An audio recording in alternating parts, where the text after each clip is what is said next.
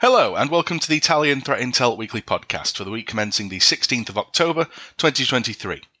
In InfoSec news this week, a critical vulnerability tracked as CVE-2023-4966 in Citrix NetScaler and ADC gateway devices has been actively exploited as part of a zero-day since late August, according to a recent report. The specific security issue is an information disclosure flaw and received a fix last week, allowing attackers to access secrets in appliances configured as gateways of authentication, authorization, and accounting or AAA virtual servers. In a security bulletin with few technical details, Citrix strongly urged customers to install the available update without delay. A report from Mandiant disclosed that it found signs of CVE-2023-4966 being exploited in the wild since August for stealing authentication sessions and hijacking accounts. Quote, Mandiant has identified zero-day exploitation of this vulnerability in the wild beginning in late August 2023. Successful exploitation could result in the ability to hijack existing authenticated sessions, therefore bypassing multi-factor authentication or other strong authentication requirements. The company also warns that hijacked sessions persist even after installing the security update. Depending on the permissions of the hijacked account, the attackers may leverage the method to move laterally or to breach more accounts. Researchers observed this flaw being exploited for access on infrastructure belonging to government organizations and technology companies. Apart from applying the patch from Citrix, Mandiant published a document with additional remediation recommendations for NetScaler, ADC, and gateway administrators, and this is the second zero-day flaw that Citrix has had to fix in its products this year. The previous one, identified as CVE-2023-3519, was exploited in the wild in early July and received a fix a few weeks later.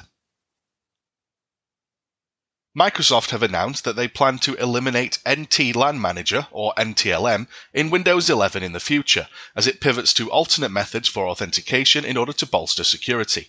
Quote, the focus is on strengthening the Kerberos authentication protocol, which has been the default since 2000, and reducing reliance on NTLAN Manager, or NTLM, with new features including initial and pass-through authentication using Kerberos and local key distribution center for Kerberos, enabling clients to authenticate with Kerberos across a diverse range of network topologies.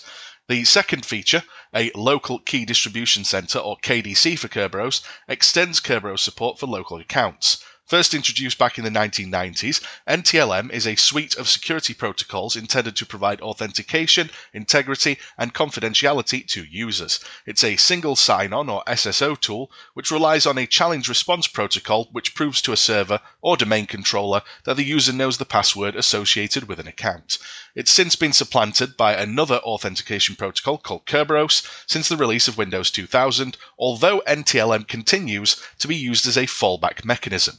Quote, the main difference between NTLM and Kerberos is in how the two protocols manage authentication, with NTLM relying on a three-way handshake between the client and server to authenticate a user. Kerberos uses a two-part process that leverages a ticket-granting service or key distribution center. Another crucial distinction is that while NTLM relies on password hashing, Kerberos leverages encryption. Besides NTLM's inherent security weaknesses, the technology has been rendered vulnerable to relay attacks, potentially allowing bad actors to intercept authentication attempts and gain unauthorized access to network resources.